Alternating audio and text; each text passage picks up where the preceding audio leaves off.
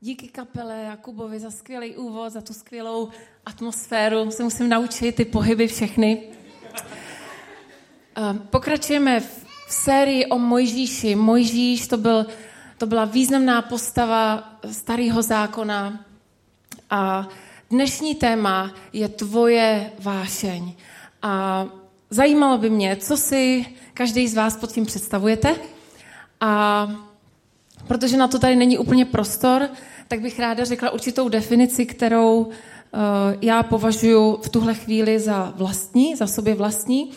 Takže vášeň je určitý stupeň emoce, je to intenzivní dlouhodobá emoce. Obvykle se tím míní přilnutí k předmětu vášně, nějakému člověku, myšlence, věci, po případě hodnotě, který velice, ten předmět, velice ovlivňuje myšlení a jednání. Je zdrojem naší energie, je zdrojem naší vytrvalosti a je zdrojem naší vůle. A už z toho minulého kázání, který tady měl Dan, Skokan, náš pastor, minulý týden, tak víme, že ta Mojžíšova vášeň byla úplně jednoznačná a jasná. Byl to izraelský národ. A poslání, který Bůh mu svěřil, bylo vyvést tenhle národ z Egypta do zaslíbené země, z otroctví do svobody.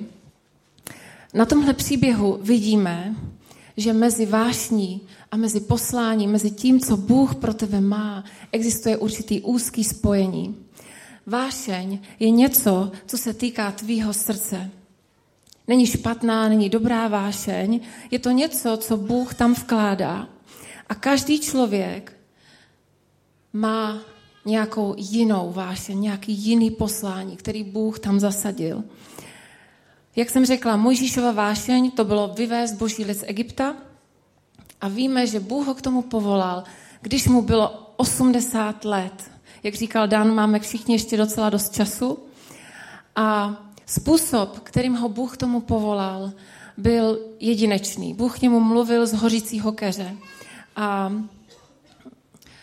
možná si říkáš, ale Bůh ke mně nikdy nemluvil z hořícího keře, ani žádným jiným podobným způsobem, ani žádný nápisy na obloze nebo zjevení anděla. Nic podobného se mi nestalo. Možná to ani není nutný. Říkáš si, Bůh je ode mě daleko. Chtěla bych říct dvě věci. Neznamená to, že Bůh je daleko, nebo že by Bůh neměl plán pro tvůj život. Ale ta první věc, co chci říct, je, že Bůh mluví opravdu ke každému člověku. Nejspíš to nebude ten hořící keř, nejspíš to nebudou ty nápisy na obloze. A není to tím, že Bůh by byl daleko, jak vidíte na tom obrázku, protože Bůh je opravdu blízko každému z nás. Ten problém, který často míváme, je totiž ten, že ten boží hlas, který k nám přichází, je jemný, tichý a někdy snadno přehlédnutelný. Může být v podobě nějaké myšlenky, nějakého pocitu, nějaké touhy, nějakého přesvědčení, který Bůh ti dává. Ale o tom víc už za chvíli. Bůh je blízko každému z nás a mluví k nám často a někdy po částech, jak se píše v prvním verši eh, v epištole Židům. Bůh tobě mluví, Bůh mluví často a různým způsobem. A ta druhá věc, kromě toho, toho, že Bůh mluví opravdu, je, že Bůh má jedinečný záměr pro každýho z nás. V naší generaci. A my máme volbu, jestli budeme žít podle toho záměru, nebo ne.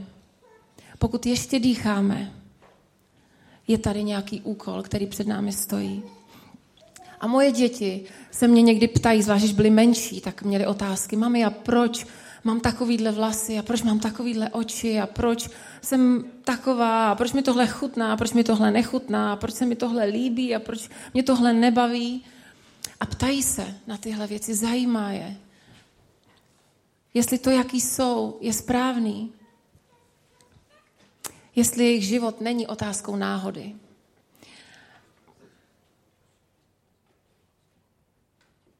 A já si ve skutečnosti myslím, že Podobnou otázku si nekladou jenom děti, ale i ty, i já. Jestli náš život se ubírá nějakým směrem, jestli má nějaký vyšší záměr, jestli není dílem náhody.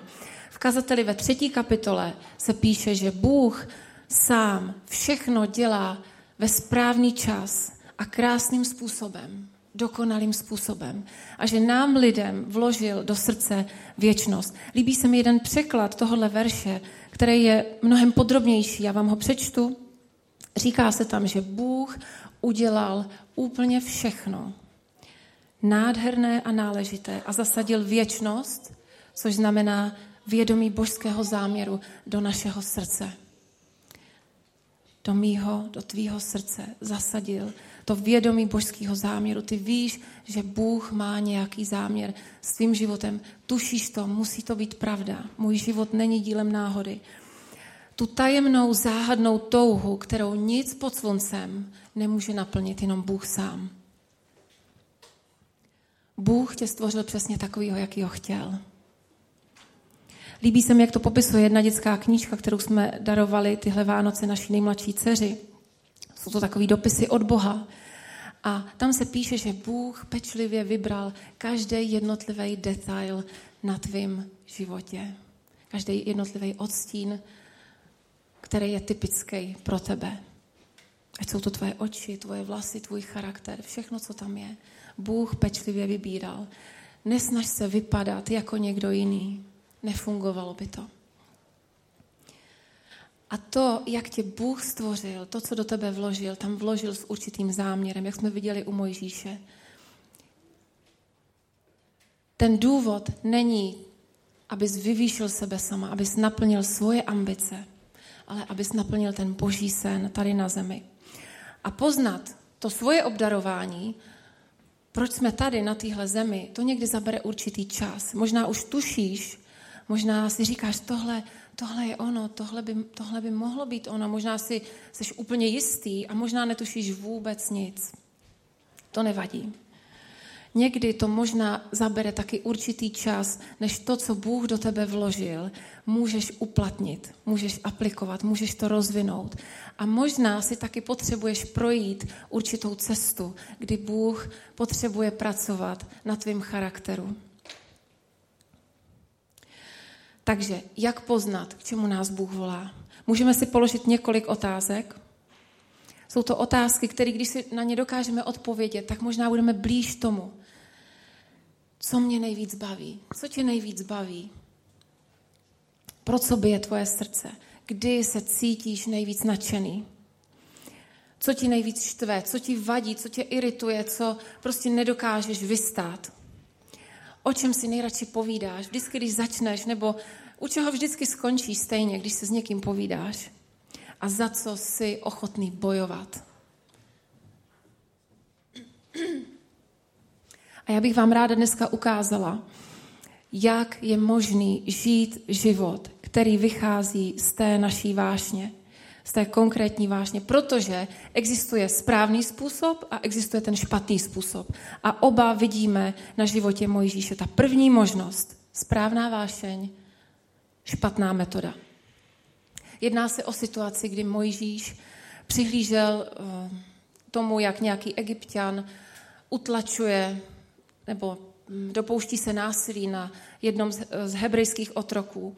A Mojžíš, pojďme se podívat, jak se zachoval. Rozhlédl se tedy na obě strany a když viděl, že tam nikdo není, zabil toho egyptiana a zahrabal ho do písku. Může se to přihodit i ve tvém životě. Vidíš příležitost. Vidíš šanci. Teď je moje chvíle, teď pro tohle žiju. Rozlídneš se nalevo, napravo. Bum, prásk a zabiješ to zabiješ tu příležitost, zabiješ tu situaci, úplně skazíš to, co vlastně mohlo být krásný.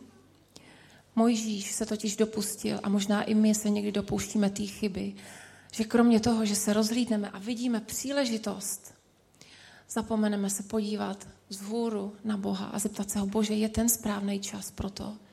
Nepotřebuješ ještě něco jiného ode mě? Mám do toho jít.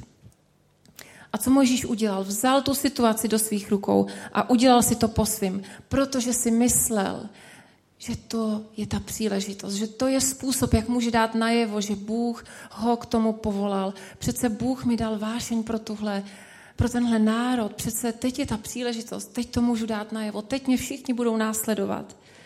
Ale zabil to. A co se stalo? Pravý opak toho, než si přál. Možíš utíká z, uh, Možíš utíká z Egypta, utíká do Midiánské země, z té pozice egyptského prince, který všechno má, všechno k dispozici, má pozici, má slávu, ale klesá do pozice toho, který je zavržený jak Egyptem, tak svým vlastním národem. A my víme, že Moží se tam nakonec usadil a, a oženil se a že, že měl dva syny a že to hrálo určitou zásadní roli v jeho životě. A teď přichází ten bod, který chci říct. Když si myslíš, že něco skazíš, Bůh má pro tebe druhou šanci. I když si udělal nějakou chybu, který myslíš, že je nevratná, a je nevratná, tak Bůh má druhou šanci pro tebe. On tě neopouští. A děje se to, čemu říkáme, že Bůh pracuje na tvém charakteru. Nastává období podobný tomu, jako se to dělo Mojžíšovi. A děje se to z jednoho prostého důvodu, že Bůh chce, aby naše motivy pro naší vášeň byly čistý. Aby jsme to nedělali kvůli sobě, ale kvůli němu a kvůli lidem. Naše vášeň by totiž vždycky, a to je poznávací znamení, měla sloužit druhým lidem. Měla by být ochotná přiložit ruku k dílu. A pojďme se podívat dál, jak to bylo s Mojžíšem. On tam přišel do Midiánské země a v tom okamžiku, kdy se tam ocitá, tak eh, řeší podobnou situaci, jako řešil před nedávnem v Egyptě.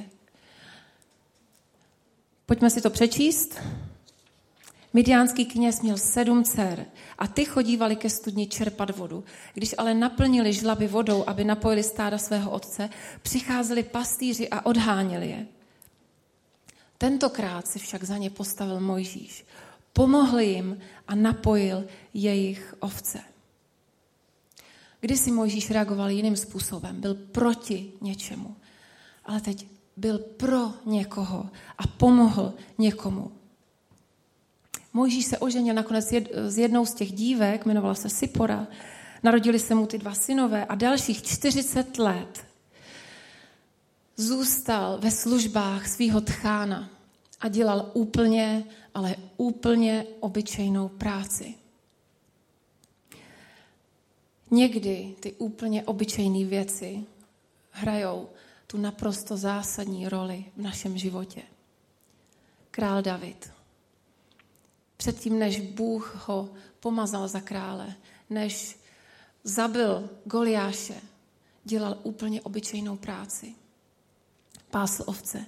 Ježíš, předtím, než naplnil to velké poslání, který Bůh mu dal, dělal úplně obyčejnou práci. Byl tesařem až do svých 30 let, nebo 33 let.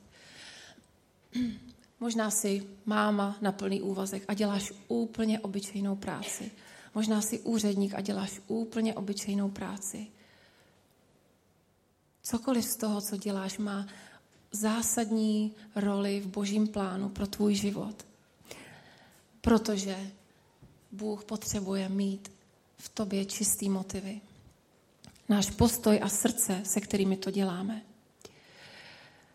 Co se stalo s Mojžíšem? Mojžíš se stal najednou poslušným a dosažitelným pro Boha. Úplně se vzdal všech svých ambic. A trpělivě čekal. Jeho vášeň se nezměnila. Jeho vášeň byla pořád stejná. Co se změnilo, byl jeho přístup. A to je přesně ten okamžik, kdy si ho Bůh mohl použít. A Bible říká, že po mnoha letech egyptský král zemřel. A synové Izraele kvůli svému zotročení sténali a úpěli a jejich křik o pomoc stoupal z jejich zotročení k Bohu. Další příležitost. Mojžíš vidí, že teď je další šance. Egyptský král zemřel. Můžu jít. Můžu jednat v souladu přece s tou vášní, kterou Bůh mi dal, nebo ne? Můžu teď naplnit to poslání. Vzpomínáte na tu situaci na začátku, kdy se Možíš rozhlédl doleva, doprava a jednal. Teď podobná situace, další z těch situací. Možíš vidí šanci, vidí příležitost. Ale nejedná jenom proto, že vidí šanci a příležitost, ale vzhlíží k Bohu. A ptá se na jeho názor. Bože, pokud mi to neřekneš, já do toho nejdu. Musel čekat 40 let, 14 600 dní na to, aby mohl jít a uskutečnit to, k čemu ho Bůh povolal. Až v poslední třetině svého života ve skutečnosti naplnil to povolání, který Bůh měl na jeho životě. V poušti Bůh formuje tvůj charakter a zbavuje nás některých věcí. Nejenom, že do nás něco vkládá, ale taky z nás něco vyndavá. Zbavuje nás naší píchy, zbavuje nás našeho pocitu méněcenosti, našich myšlenek a ambicí na získání pozice, tak aby potom, až tu věc budeš dělat, ti nešlo o tu pozici, ale aby ti šlo o ty lidi, kterým sloužíš. Zbavuje nás našich, uh, naší touhy po uznání a našich vlastních cílů. Mojžíš byl konečně připravený. Jsi i ty připravený na to, čemu tě Bůh volá. Následovat vášeň, která tam je. A čteme, že Mojžíš na konci toho všeho byl velmi pokorný člověk, nejpokornější ze všech lidí na zemi. Zabralo to 40 dalších let. Možná znáte příběh Williama Wilberforce. William Wilberforce byl angličan, který celý svůj život zasvětil jedný jediný touze, jedný jediný vášni. Bylo to zrušení otroctví. A trvalo to 44 let, než se mu to podařilo. 18 let trvalo, než se mu podařilo zrušit zákon o obchodu s otroky. A pak dalších několik let trvalo, než se podařilo zrušit otroctví jako takový v britském impériu. Byly okamžiky, kdy to chtěl vzdát, kdy chtěl z té role politika odejít, chtěl se věnovat dráze kazatele. Ale nakonec, díky jeho přátelům, kteří ho pozbuzovali k tomu a říkali, Vile, ty to můžeš udělat, ty to musíš udělat. Bůh ti dal tu pozici, Bůh ti dal ty schopnosti, Bůh tě postavil v tuhle chvíli na tohle místo, abys to udělal. Nesmíš to vzdát. Kdo jiný než ty to může udělat? Některé věci můžeš udělat jenom ty a nikdo jiný. Ty to můžeš udělat a ty to musíš udělat. Takže nakonec William znovu povstává a znovu předkládá, tak jako každý rok, ten návrh do sněmovny. A roku 1807 konečně se podařilo prosadit ten návrh a byl schválený. Možná jste viděli film, který byl natočený, kde on hraje hlavního hrdinu. Ten film se jmenuje Amazing Grace, v češtině Nezlomná vůle. A je tam taková situace, kdy William Wilberforce běží se svým přítelem, ve skutečnosti budoucím ministerským předsedou uh, Velké Británie, běží, běží bosy loukou. A uh, dávají si závody a doběhnou ten závod a vyhrává ten jeho kamarád. A říká mu, Vilep, ale proč, proč ty ostny, proč ty trny, protože běželi bosy, cítíš, až když se zastavíš? A William mu říká, No a proto musíš běžet pořád. A pořádně rychle. Co tím chci říct? Že když běžíme pro Boha, když, když běžíme pro lidi, když sloužíme ostatním, když se nezastavujeme, když nemyslíme na sebe, necítíme tu bolest. Necítíme ty starosti, necítíme ty problémy. Bůh říká, hledej moje království na prvním místě a všecko ostatní ti bude přidaný. Takže kdo potřebuje Boha kolem tebe? Určitě se modli. Ale potom do široka otevři oči, rozhlídni se kolem sebe. Sdílej svůj život a svou víru. Přemýšlej o tom, jak bys mohl naplnit potřeby těch lidí, kteří jsou právě v tuhle chvíli kolem tebe. Začni tam, kde jsi. A pak se zkus dívat i za obzor svých kruhů. Neboj se nepohodlí, neboj se těch trnů v patě, které tě asi budou někdy bolet, ale tak se zase rozběhni a běž dál. William a Mojžíš dali svůj život k dispozici svojí generaci a místu, kde se nacházeli a řešili problémy, které byly v jejich době a v jejich místě. I my to můžeme udělat. V naší době, v našem místě. A jestli pořád nevíš, čemu by se mohl, čemu bys mohl přiložit svoje ruce, k čemu bys, čemu by se mohl věnovat, tak možná se připoj k vášni někoho jiného. Možná se připoj ke snu někoho jiného. A já bych teď chtěla ten zbytek času, který mám před sebou, věnovat tomu, že bych vám ráda představila svou vášeň a to, pro co čím dál, tím víc teď bije moje srdce, o čem neustále přemýšlím a věřím, že se to dotkne srdcí i některých z vás a možná se k tomu někteří připojíte. Přála bych si to. A je to služba dětem. Možná jste někteří slyšeli, že v září tohohle roku se chystáme udělat něco, čemu říkáme restart téhle služby. A proč restart? Já bych vás aspoň uh, ráda trošku seznámila vlastně s tou situací, která tady je v ICF ohledně služby dětem a uvedla i ty důvody, které nás k tomu vedou a proč se chystáme tenhle krok udělat. Takže první věc, počet dětí. Možná jste si všimli, že v ICF jsou děti. A není jich málo. A bude jich čím dál tím víc. A na jaře tohohle roku my budeme v situaci, kdy v ICF se bude pohybovat kolem 30 dětí. A příští rok, vzhledem k tomu, mm, co tak slýchám, tak uh, těch dětí může být mnohem víc, možná 40 dětí. Během dvou let to může být až 50 dětí. Další věc, která nás k tomu kroku vede, je, že v současné době máme program zajištěný jenom pro jednu věkovou kategorii a to je od 3 do 12 let. Takže rodiče těch dětí, kteří mají děti v tomhle věku, mají to štěstí, že můžou sedět teď v sále a poslouchat spolu s vámi. Maminky nebo tatínkové, kteří mají mladší děti, mají smůlu. Musí si svoje děti hlídat sami a myslím si, že je to těžká věc, kterou teď musí snášet a zvládat, protože sice jim nabízíme možnost být v místnosti, tady za mnou je taková místnost, kde je dokonce i přenos, ale toho zvuku, který tady v sále je. Ale ty podmínky nejsou nějak úžasný. A ve skutečnosti já bych si přála, kdyby i pro tyhle děti jsme mohli zajistit program. Další věc jsou prostory. Teď máme k dispozici jenom prostor tam za barem, kde jsou právě ty děti od 3 do 12 let. A já bych hrozně ráda, kdyby se nám podařilo využívat mnohem víc místností, které tady máme. Už se na tom pracuje, takže budeme mít pravděpodobně k dispozici ještě místnost, která se rekonstruuje tady za pódiem.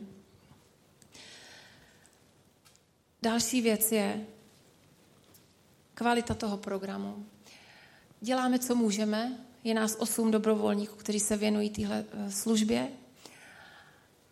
A možná vás zarazí to číslo, je to malé číslo. A nejsme schopní udělat víc, než co jsme schopní právě teď. Teď vám řeknu, jaký je můj sen, co bych si přála. Přála bych si, kdyby se nám podařilo připravit místo pro všechny děti v ICF od jejich narození až po 12 let. Místo, kde se budou cítit dobře, kde se budou cítit vítaní, kde se budou cítit milovaní, kde si to užijou, kde budou moct začít dělat svoje první krůčky s Bohem, kam budou s nadšením zvát svoje kamarády. Místo, kde všichni dobrovolníci slouží s nadšením a svědomím, že dělají něco, co je převyšuje. S tím vědomím, že sloužíme někomu, kdo je teď ještě malý, ale jednou bude dospělý stejně jako my. Protože nikdy nevíme, koho držíme ve svojí ruce. Má to obrovskou hodnotu a obrovský smysl služba dětem. Naším snem je, aby ta hodina a půl, kterou tady děti stráví každou neděli, byla tou nejlepší hodinou jejich týdne. Máme asi sedm měsíců na to, aby jsme spolu s týmem lidí, který kterým bije to srdce pro stejnou věc, připravili všechno, co je potřeba. Čeká nás hodně, hodně, hodně práce. Musíme všecko připravit, připravit program, máme k dispozici Máme k dispozici eh, z Ementálu veškerý, veškerý zdroje, takže potřebujeme to napřekládat, chceme si udělat rezervu, takže potřebujeme tlumočníky, potřebujeme grafiky, protože chceme udělat pro děti skvělou eh, multimediální prezentaci během písní. Potřebujeme připravit písně, chceme vybavit a zařídit místnosti a potřebujeme hodně, hodně dobrovolníků. Potřebujeme 24, alespoň 24 dobrovolníků. A rádi bychom v co nejbližší době měli tři věkové kategorie, od 0 do 3, od 3 do 6 a od 6 do 12 let, což není, není jistý, že se nám hned podaří, ale přála bych si to, kdyby se to podařilo co nejdřív. Je to hodně práce, jak říká Winston Churchill, co vám můžu slíbit, je dřina, pot, krev a slzy. Ale já se na to strašně těším, protože kromě toho, té dřiny, krve, potu a slz, který doufám nebude zas tak moc, vám můžu slíbit ten obrovský pocit uspokojení a nadšení, který člověk může prožít jedině ve chvíli, kdy naplní potřeby někoho jiného. Věřím, že ta vize má tu schopnost přitáhnout další lidi. Takže nemám žádný strach z toho, že by se nám nepodařilo získat těch 24 dobrovolníků. Kdokoliv z vás by chtěl přidat ruku k dílu, možná už sloužíš třeba v neděli na celebration, ale řekneš si třeba jednu neděli ráno bych mohl ještě dát. Co myslíš, Bože? Určitě přijď. Není nic krásnějšího, než se podílet na vývoji života někoho, kdo je teď ještě malý. A můžeš ho ovlivnit.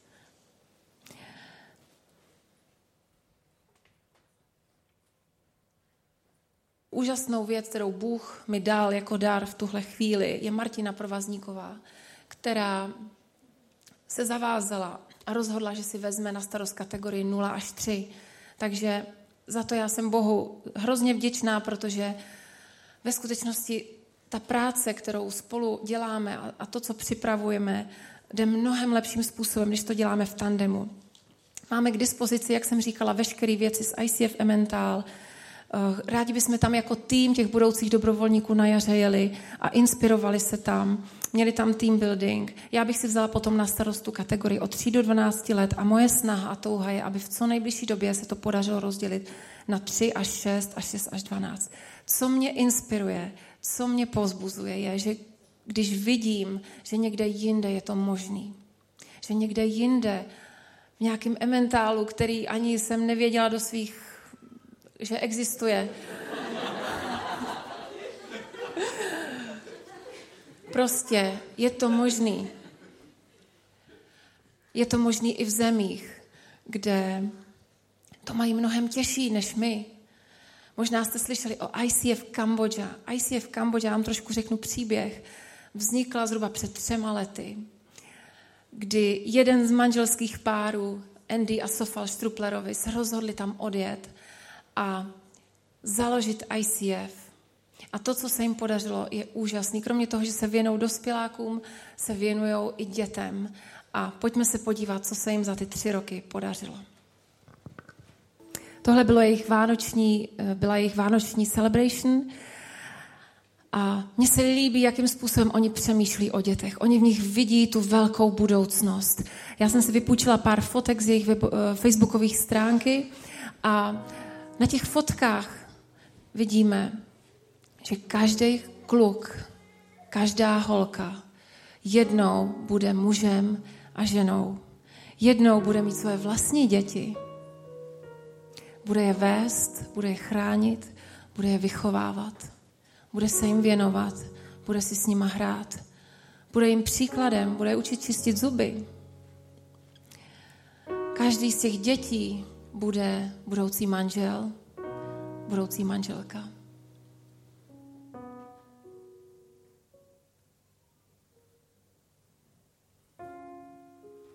A já si nedělám iluze, že naše služba bude v září vypadat právě takhle, tímhle velkým způsobem.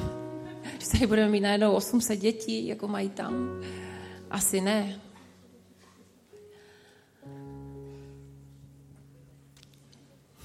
Yeah. Ale kež by to tak bylo jednou. Bůh neměří kalkulačkou nebo pravítkem. Líbí se mi, co říká Bobby Houston, což je manželka uh, Briana Houstona. Oni společně založili Hillsong, uh, jednu z největších církví v současnosti, největší církev vůbec v Austrálii, církev, která má největší hudební dopad na křesťanský svět vůbec. A ona říká, když cítíš, že Bůh tě volá k tomu, aby vstoupil do jeho velkého plánu a stvořil něco nového nebo odlišného, zabere to určitý čas a závazek. Období, který tě čeká, ať už bude dlouhý nebo krátký, bude okamžikem, kdy objevíš sám sebe a svou identitu. Nikdy nepohrdej dnem svých začátků, i když budou malí nebo zdánlivě bezvýznamný. Bůh neměří totiž pravítkem nebo kalkulačkou. On hodnotí tvoje srdce. Takže bez ohledu na to, jak se to zdá bláznivé, nebo kolik dalších lidí má nebo nemá pochopení pro to, co Bůh do tebe vložil, seber odvahu. Zhluboka se nadechni a rázně vykroč. Dej všechno, co máš, jako Mojžíš. All in. Uč se vítat budoucnost s úsměvem a důvěřuj svýmu nebeskému Otci, který slíbil, že s tebou bude na každém kroku tvý cesty. Jak říkala Kristýna, ve skutečnosti On ti tu cestu už prošlápl před tebou. Není to tak, že bych cítila nějaký speciální povolání do té služby, nebo že bych slyšela boží hlas, který by mi říkal, běž a udělej to, teď mám pro tebe tenhle úkol. Není to tak. Ale trápí mě, když vidím to, v jakém stavu ta služba dětem je a v jakém by mohla být, jak Bůh by si přál, aby ta služba vypadala. Vím, že existuje mnohem víc a to mi stačí na to, abych tu věc začala dělat. Abych se vydala tím směrem. Možná máš vášeň pro sport, pro politiku, pro fotografování, pro to být dobrý podnikatel, být uh, obchodník, být dobrý učitel, věnovat se dětem, věnovat se starým lidem, věnovat se nemocným lidem, věnovat se čemukoliv, hudbě, umění. Chceš psát, chceš zpívat, cokoliv to je.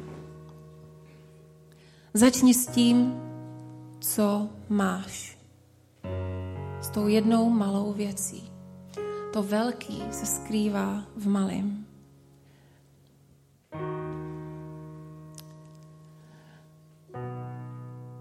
Ve skutečnosti lidi si někdy myslí, že služba Bohu znamená ty velké věci. Ale čím dál tím víc vidím, že služba Bohu jsou ty drobné věci, které jsou přímo před tvým nosem.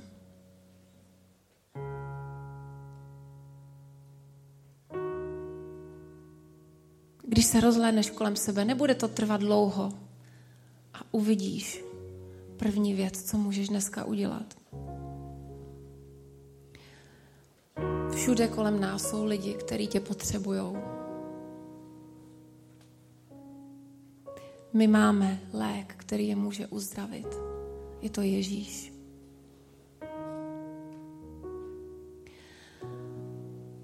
Celý tvorstvo, všichni kolem tebe čekají na tu chvíli, kdy konečně ukážeš, co v tobě je.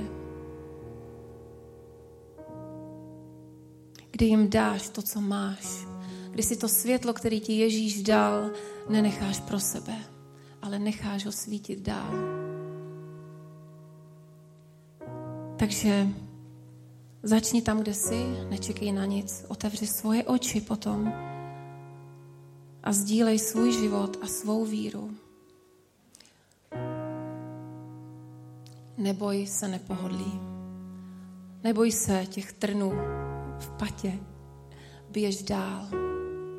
Uvidíš, že to tak moc nebolí, když poběžíš. Investuj do dvou věcí, které mají tu největší hodnotu. A to je Bůh a lidi kolem tebe. Buď jako Mojžíš, buď jako William Wilberforce. kteří svůj život dali k dispozici svojí generaci a svýmu místu, kde se nacházeli. Já bych vás ráda pozvala k modlitbě.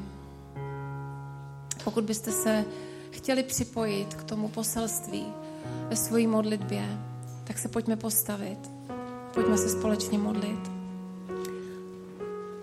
Děkuji ti, Bože, za to, jak jsi stvořil každýho z nás, jakým jedinečným způsobem si nás vytvořil. Každý jednotlivý detail, který v nás a na nás je, je přesně podle tvýho plánu. Ty jsi vložil věčnost do nás, to vědomí toho božského záměru. A vložil si do nás touhu, kterou nikdo jiný než ty sám nemůže naplnit. Modlím se za každého, kdo tu dneska je, za každého muže, ženu, dítě, aby jsme dokázali rozpoznat tu vášeň, která tam je. Ještě dřív, než jsme se narodili. Ty jsi ji tam vložil. Pomoz nám ji rozpoznat a přijmout a žít podle ní. Dej nám k tomu odvahu, dej nám k tomu sílu, dej nám k tomu moudrost. A pokud to je potřeba, dej nám i čas, kdy můžeme pracovat na svém charakteru, proto, aby naše motivy byly čistý. A my jsme svůj život prožili způsobem, kdy sloužíme ostatním, kdy jsme pro něco, pro někoho a ne proti něčemu a proti někomu, kdy svůj život investujeme do věcí tak, aby to vyvýšilo tebe a ne nás. Amen.